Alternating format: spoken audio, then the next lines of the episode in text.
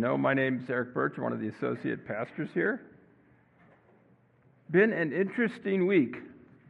Um, I have a lot of stuff going on at work this week. It was just crazy, and other stuff that was going on in family and whatnot. It was, it was just a, just a crazy, crazy week. And I knew it was crazy. I was in the kitchen. Donna asked me what time it was, and I looked at the stove and I said 375.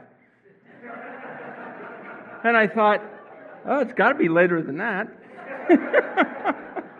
It's, it's just been one of those kind of weeks, you know. It's uh, um, as you know, we're starting a new series uh, called Identity in Christ, uh, and we're trying to discover who we are in Christ. And um, it's really important that you grasp who you are. Um, as believers, we're in a, just an amazing place. Um, you know, last week we, we saw that we were destined right? Both your physical birth and your spiritual birth were destined by God. You are exactly who you are supposed to be. You were made exactly the way you are supposed to be made. You know, God wove you in your mother's womb to become this unique person with a unique purpose for God. That should be like, wow. I remember one of my foster kids, she used to say to me, she said, she said, What are you going to do about your hair falling out? And I said, Nothing. It falls out all by itself. And I explained to her that God only makes a certain number of perfect heads, and the rest he puts hair on it. Right, Brother Randall? Amen. You got it. Yeah, absolutely. Yeah. You know, and, and, and, and the world teaches such a different thing, right? You got to do this. I personally, I hate I call them glamour magazines. They have all sorts of names in them, but Donna gets them and there's like, oh, if you use this, you'll look this, and you do this. I'm like, so glad I'm a guy. You know, I, I don't have to do all that stuff. I go through, I love going through customs because I've got a bar of soap and a stick of deodorant and I'm done. You know, and you see these people with like four bags of clear plastic, nothing larger than three ounces, and you're like, whoo. I remember we used to travel before that, and Donna had a separate suitcase for makeup and you know all that stuff. I was like, it's crazy, you know, and and yet to say that you know that no, no, we are as we are exactly as we should be. Uh, we're destined that way. There's no oopses, no you know wish I had, could haves, etc. You are as you are to be, and the same is true of your spiritual birth. You know, I told last week I, I kind of I wish I had come to know the Lord a lot earlier. There's a lot of mistakes I wouldn't have made had I known the Lord earlier in my life. But I have to accept that I know the Lord exactly when I was supposed to. And those things that I went through in my life are tools that I have to, to share God. You know, I look at the distance of where I was and where I am, and, and I'm eternally grateful for that. Um, and it, and it, each of us has that own path that we went on before we came to know the Lord. Some of us when we were young, some of us when we were older. Uh, the key point is that it's done before you're dead. Um, all right. So we talked about the, um, the work of the Holy Spirit to, to, to guide you uh, on this amazing trip we call life. And it's hard to believe that no matter how long you live is, is but a whisper, right? It's just a moment compared to eternity in heaven with God.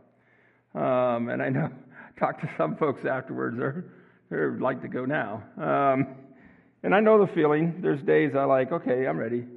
Um, so, anyway, today I titled uh, today's message, I Have Received. Uh, and our focus verse is out of 1 Corinthians 2, uh, chapter 2, verse 12. Now, we have not received the Spirit of the world, but the Spirit who is from God so that we may know the things freely given to us by God. Now, last week we saw how we had been given wisdom and sanctification and righteousness and redemption from God. Um, and we got that through the work of the Holy Spirit and through the suffering of Jesus Christ. Um, and we can claim that. Um, that righteousness which comes from God is ours. We wear it as righteousness right? It's not like we're carrying this, you know, fake cloak of righteousness. No, no, we are righteous because we have the righteousness of God. And Jesus Christ taught us the wisdom of God to us. Um, and we get a proper understanding of God through the work of the Scriptures and the Holy Spirit.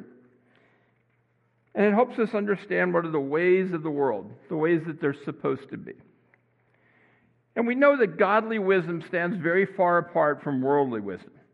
The world today has this, this just messed up understanding um, of what's right. Um, and we know that the godly wisdom that we get is only because it's been given to us um, through the Holy Spirit. Um, now, we're going to look at this verse and we're going to break it out into two parts. Much like last week, this verse kind of breaks down into two parts. The first part is now that we have not received the Spirit of the world, but the Spirit who is from God. So it's an interesting fact that mankind, the human mind, though it's been created by God, seems to reach for darkness all the time. It seems the natural bent of fallen man is to reach to darkness. Um, the spirit of the world is darkness. If there's any question, just look around the world today of what's going on in the world today, and you'll see that darkness just is the natural trend of the world. And mankind from the beginning sought darkness. I watched a, a cute little movie yesterday. Um, it's called Free Guy. Um, and it's this little avatar that's inside a computer game that gets hold of a user's glasses, and all of a sudden he could see everything going on. But the part that I thought was really interesting was this the whole point of the main game is killing all these things and robbing banks. And, and I thought to myself, why is that our natural desire? I'm amazed that somebody would actually buy some of these games. Uh, they're terrible. Um, Grand Theft Auto. Who would play that? It's terrible. And yet it sold like 17 million copies. And so, if there's any conviction that the heart of man is toward darkness, take a look at what video games sell. Um, it's, it's amazing to me. Um, but mankind, even though light is available to us, we don't see it. We stay in the darkness.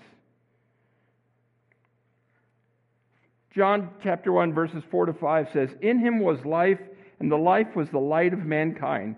And the light shines in the darkness, and the darkness did not grasp it. It likes the darkness. And you know, it's interesting darkness is the lack of light, just like evil is the lack of good.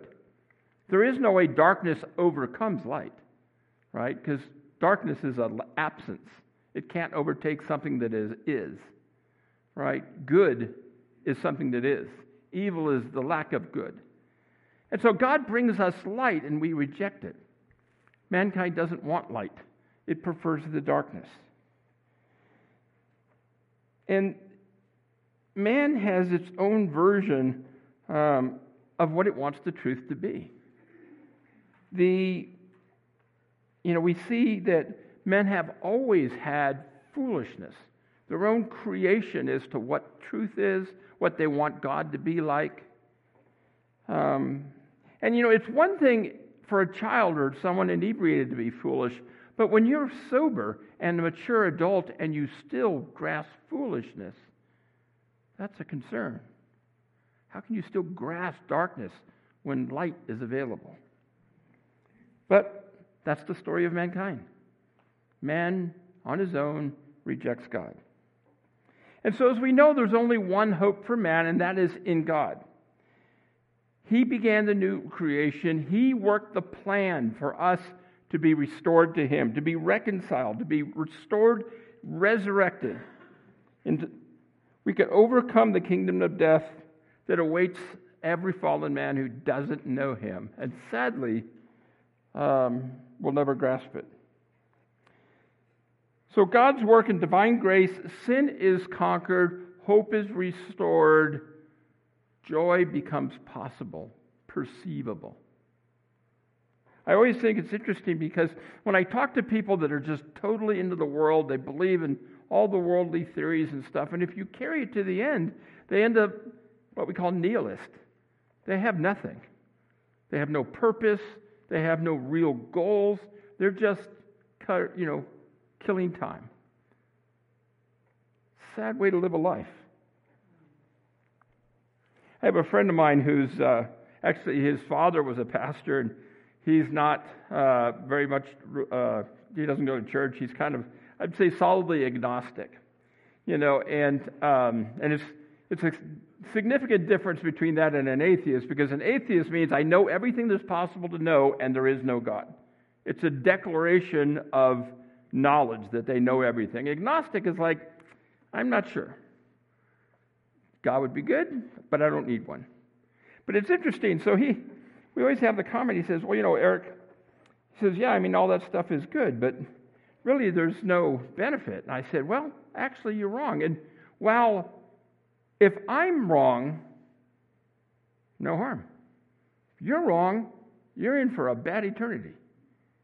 But more importantly, that if I'm right, I'm going to live a God that a life that's blessed, that's purposeful, and has meaning. If I'm wrong, I'm going to live a life that's blessed and purposeful and has meaning.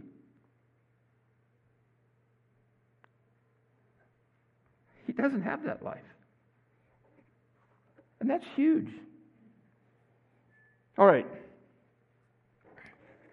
Again, like you said, man rejects the wisdom of God.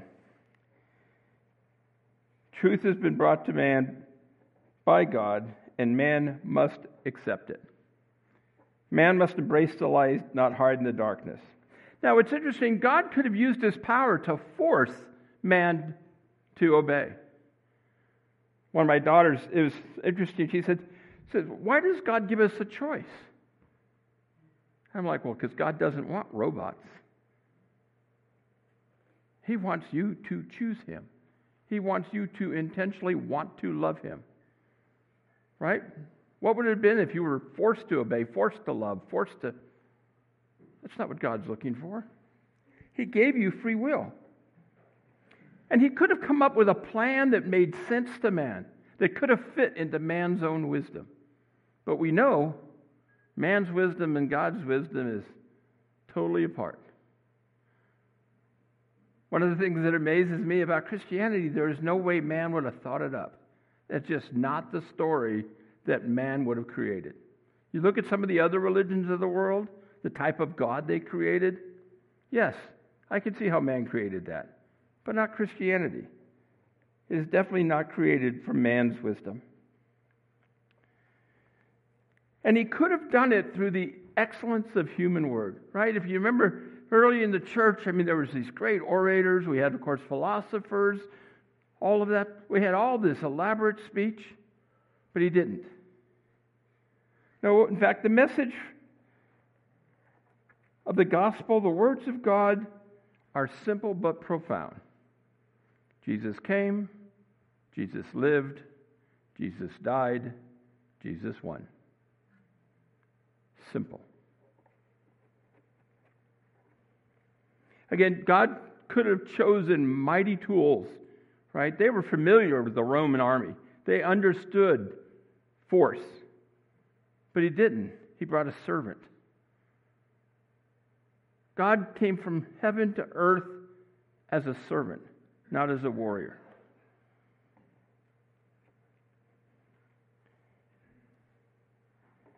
Again, obedience by force is the way of the world, not the way of God. If we have any question about that, look to what's going on in the Ukraine. So different are the ways of God. You know, when I prepare a message, I pray I certainly don't expect my knowledge and wisdom to provide the message. Um, I really, um, I just do some prayer, I do some preparation, and then I start headed in that direction. And I, I know that um, it probably won't be all it could be because I still have me in the way, but I try to make the best message I can. And there are times, and I know every pastor knows this, when it's probably 8 o'clock on a Saturday night, you think you're all done, got a hockey game to watch, and God says, uh uh-uh, uh you missed it. That's not what I wanted to say. You're like, is it close? Uh, and so you go back and you write it again, you know? Because I know as a pastor, the worst thing I can possibly do is bring God's word wrong. That doesn't mean we all have it right. Dan, Weezy, and I, you know, we do our best. We are human beings just like you. But I never want to bring the message that's my message and not God's message. All right. Um, now, the other part that's really important is God saves men and women through a process that gives them nothing to boast for. There is nothing I can stand up here and say, hey, look what I did. It's not the way of God. Man is about pride and boasting, not God. Um, the salvation of mankind requires that we humble ourselves before God and that He will lead us to know that He is God and that beside Him there is no one else. God's gracious interaction with the world reveals His sovereignty, His wisdom, His power, His love, His grace. And we see this at the cross where Jesus unveiled God's way of revealing power in weakness. Paul had such an awareness when he said in 1 Corinthians chapter 2 verses 1 through 5, "And when I came to you, brothers and sisters, I did not come as someone superior in speaking ability or wisdom, as I proclaim to you the testimony of God. For I determined to know nothing among you except Jesus Christ and him crucified." I also was with you in weakness and fear and in great trembling. And my message and my preaching were not in persuasive words of wisdom, but in demonstration of the Spirit and of the power, so that your faith would not rest on the wisdom of mankind, but the power of God. Ken, we have the Spirit of God, not the Spirit of the world. And Paul knew there was nothing else to know. If you knew the truth of God, you knew everything you needed to know. And again, it was not a plan that you would expect from the world. You know, the plan of the cross was to conquer death by death, to remove sin by the endurance of a penalty, to work mightily by suffering terribly, and to glorify himself by shame. How contrary to the ways of the world. The cross where Christ died was the epitome of disgrace. There was no worse way to die in those days than crucifixion. But it was also the focus of God's insertion of grace that he would take a servant and crucify him to show you he loved you. That is so much not the world we live in today. He glorified himself in connection not with honor and power, but with shame and death. And the great self sacrifice of God is the great victory of divine grace. You know, we talked about this last week. It may seem unfair for one man to die for another, but we're talking about the Trinity. God the Father sent God the Son to die for mankind so that God the Holy Spirit could indwell you and lead you back to God the Father. It's just amazing to me to think of all the ways of God in reaching to men are in harmony with the cross. And the cross, that, that process of God displaying his love to mankind by suffering instead of majesty. There was no splendor in the cross. So unique is the truth of Christianity. Like I said before, to me, this story could never have been created by man. This is clearly the truth of God. And we only learn it from the Spirit of God and not the Spirit of the world. So let's jump into the second half of this verse. 1 Corinthians chapter 2, verse 12, second half so that may we freely know things given to us by God. Now, there's three things, three questions I want to answer today. The first is, how are things given to us? The second is, how do I have the power to receive the things of God? And third, how do I have the knowledge to understand the things of God? So, the first one, how are the things of God given to us? First of all, all blessings that we have are a gift. Salvation is a gift. Inheritance of the covenant is a gift. All that comes by our Lord Jesus Christ to sanctify, to save and sanctify men is a gift. So, what is a gift? Well, it's something that you are given that doesn't need the return of money. Right? Imagine if you were given a birthday present and someone said, and I need 10 bucks. Well, then it's not a gift. If I have to give you something for it, it's not a gift. You'd laugh, right? Nobody buys a gift. I might buy a gift for myself, but the uh, anyway. But again, we're not asking any sense of it to bring a price to God. There's nothing we can do to purchase our pardon, our justification, our eternal life. The word says it's freely a blessing. Isaiah 55 1 says, You there, everyone who thirsts, come to the waters, and you who have no money, come buy and eat. Come, buy wine and milk without money and without cost. God freely gives His grace, expecting nothing in return, but that we do freely receive as He freely gives. Right? We have to receive just as freely as He gives. And our ability to receive freely is part of the gift. Without the work of the Holy Spirit in your life, you never would have accepted the gift freely. Such is the nature of the gift. you know, it's interesting. I've ever had that where someone you're talking with a salesperson and you, you kind of hide your wallet because you're worried about what's coming next, right? But with God, you don't have to hide your wallet. Money is useless. You can't purchase anything. He's not searching in your character. He's not looking for the strength of your resolutions. He's not looking for some little piece of righteousness to justify the gift. No, it's a gift. It's completely nothing to do with you. It's a gift. We can offer nothing. Romans 6:23 For the wages of sin is death, but the gracious gift of God is eternal life in Christ Jesus our Lord. It's a gift and not a prize. They're different. Now, there are heavenly prizes to run for, right? There are things to be fought for and to be obtained with divine help. There's a reward in which we are to seek and a crown for which we are to strive for, but divine grace that forgives sin and works faith is not a prize, it's a gift. The blessings of salvation are freely given to us of God, and therefore they're not alone. Once we had them, we have them. It's not a lease, there are no monthly payments, there's no annual deposit. Once you have it, they're yours. It's an eternal gift to every man and woman who accepts Jesus Christ. The blessings of salvation, pardon, justification, eternal life are gifts with no if. There's no if you. They're gifts.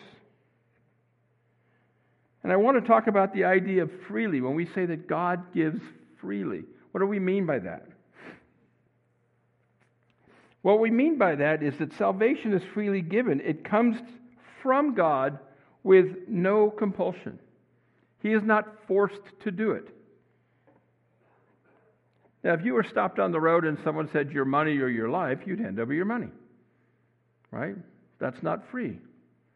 You had to make a choice, you had to give up something. It's forced. But no one can force the mercy of grace on God, of God on anything. God gives freely. It's his choice. There's nothing we can hold against God. He gives freely. He doesn't need permission, he doesn't need persuasion. God never has to be persuaded to be gracious. It's who he is, it's his character. He is ready to pardon, and his grace, his grace persuades us to accept it. You do not need to convert an unwilling God to be willing to forgive. The conversion is in your will, not his.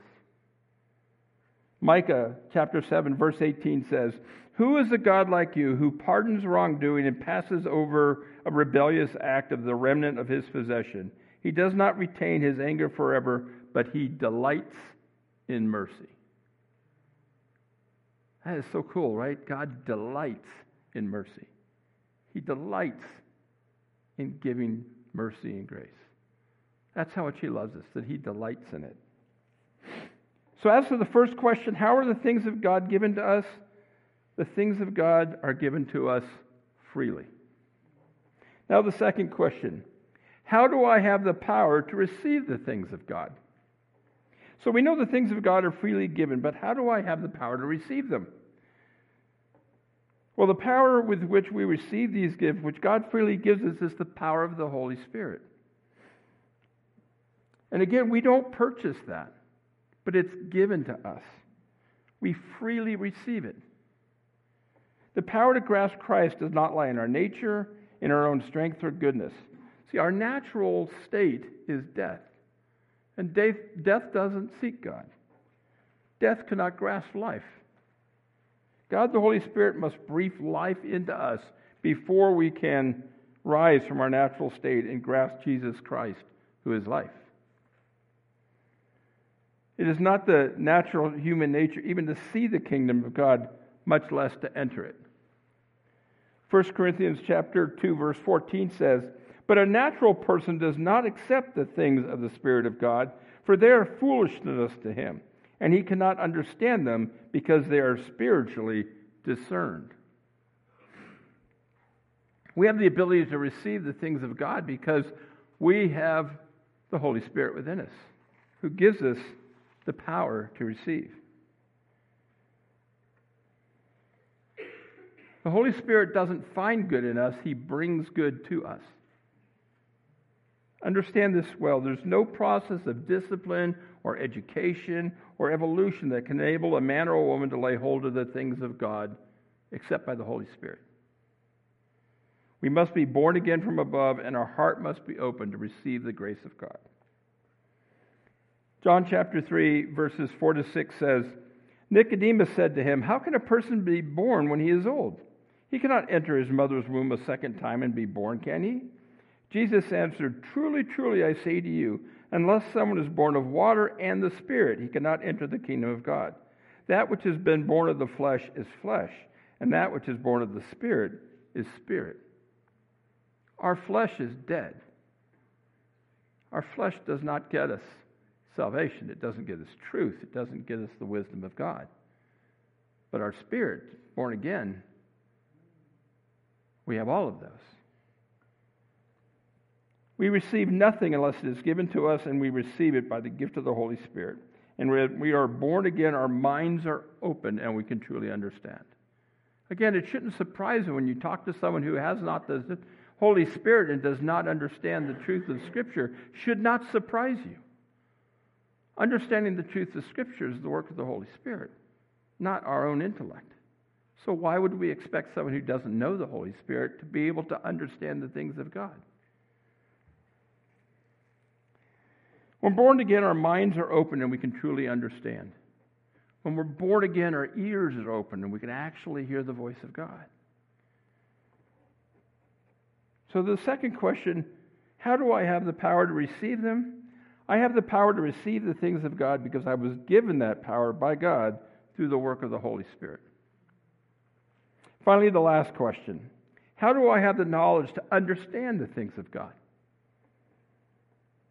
What good is it if I have free access to the wisdom of God and the power to receive them, but not the knowledge to understand them? Now, that seems simple.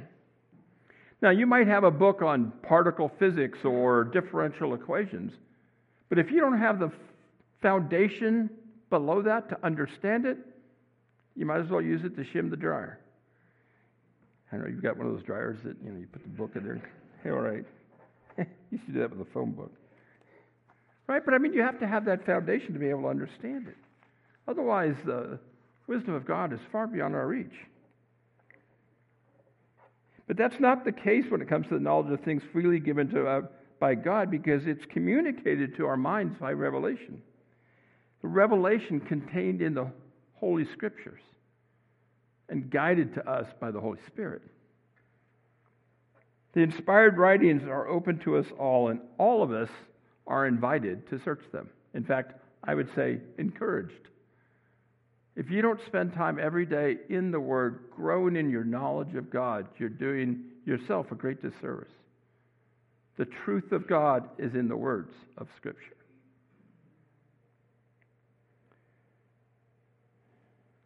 Read the Word of God and you will know to the letter what God's free gifts are. Now, the other great 316, 2 Timothy 3:16 and 17 says, "All scripture is inspired by God and beneficial for teaching, for rebuke, for correction, for training in righteousness, so that every man or woman of God may be fully capable, equipped for every good work." Right? Other translations say, "All scripture is God breathed." Literally, the Spirit of God worked in the authors of scriptures to present the truth of God to mankind. All scriptures. You can't say, I like this part, but not so much this part. Well, you may say that, but it's irrelevant. All of it is truth, all of it is God breathed. The Word of God is eternal, and whoever reads it, follows its ways, will be great in the kingdom of God.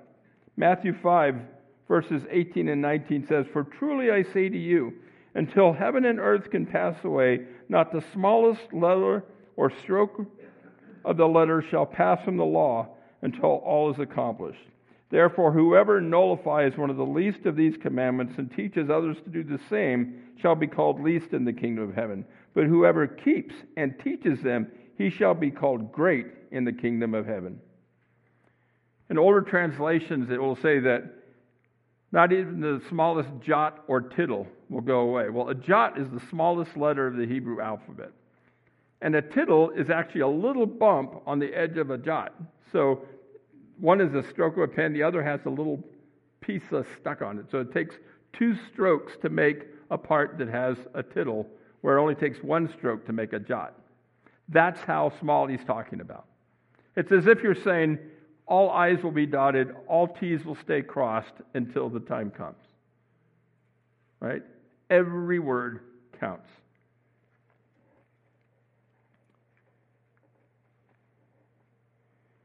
The head learns by nature, but the heart must learn by divine grace. It's interesting. I look at my own life, and even when I was in high school, I read the Bible. Um, I was in school, and I had to read the Bible and take a test on it um, and in order to get an A in religion. And I had straight A's. I didn't want to not get an A, so I said, okay, I'll read the Bible. So I got an A. I stopped being Catholic, but the um, I didn't find the truth. So it wasn't just by reading that was going to send me the truth, and it wasn't for oh math in public 16 years later that I actually understood the truth. And the words of Scripture came to me as truth, not as a story. It's interesting when I look online and you see all these people breaking down all of Scripture, and they're not Christian. I'm like, what makes you think you know what it means? If you're not Christian, you don't have the Spirit of God, you, you can't understand the words. And the Word of God is written upon the heart by the same Spirit who wrote the book. You know, I heard about repentance, but repentance didn't mean anything until I repented. I heard about faith, but I never knew what faith was until I was given faith. I heard about pardon, but I never knew what pardon was until I was washed by the blood. I heard about justification by faith, but I was never justified by faith until I received the Lord Jesus Christ and received righteousness through guidance of the Holy Spirit. Brothers and sisters, go to the Holy Spirit. Pray for Him to enable your heart to understand the Word of God. That's His intention. This book contains His Word, and the Holy Spirit will guide you in it. May we be taught to enjoy the heavenly communion that comes with familiarity with holy things and the Holy Spirit. I know for many of us, especially if you're new, a lot of this seems overwhelming. And yes, you can get into this great theological debate, but you don't need to. The Bible tells us it's simple enough that a child can understand. Jesus came, Jesus lived, Jesus died, Jesus won. And we learn from these things that we have to be humble. If you know anything, you've been taught it. If you possess anything, it's been given to you. The clothes on your back are furnished by the Lord's favor. The bread in your mouth is a gift of his love. A proud saint is a contradiction in terms. So, as to the third question, how do I have the knowledge to understand them? I have the knowledge to understand them because I have access to the Holy Scriptures and a guide in the Holy Spirit. So, in closing, we reject the Spirit of the world because we have the Spirit of God. How are things of God freely given, given to us? The things of God are given to us freely. How do I have the power to receive them? I have the power to receive them because I was given that power by God through the work of the Holy Spirit. And finally, how do I have the knowledge to understand them? I have the knowledge to understand them because I have access to the Holy Scriptures and a guide in the Holy Spirit. Lord, we are just so grateful for all that you do in our lives.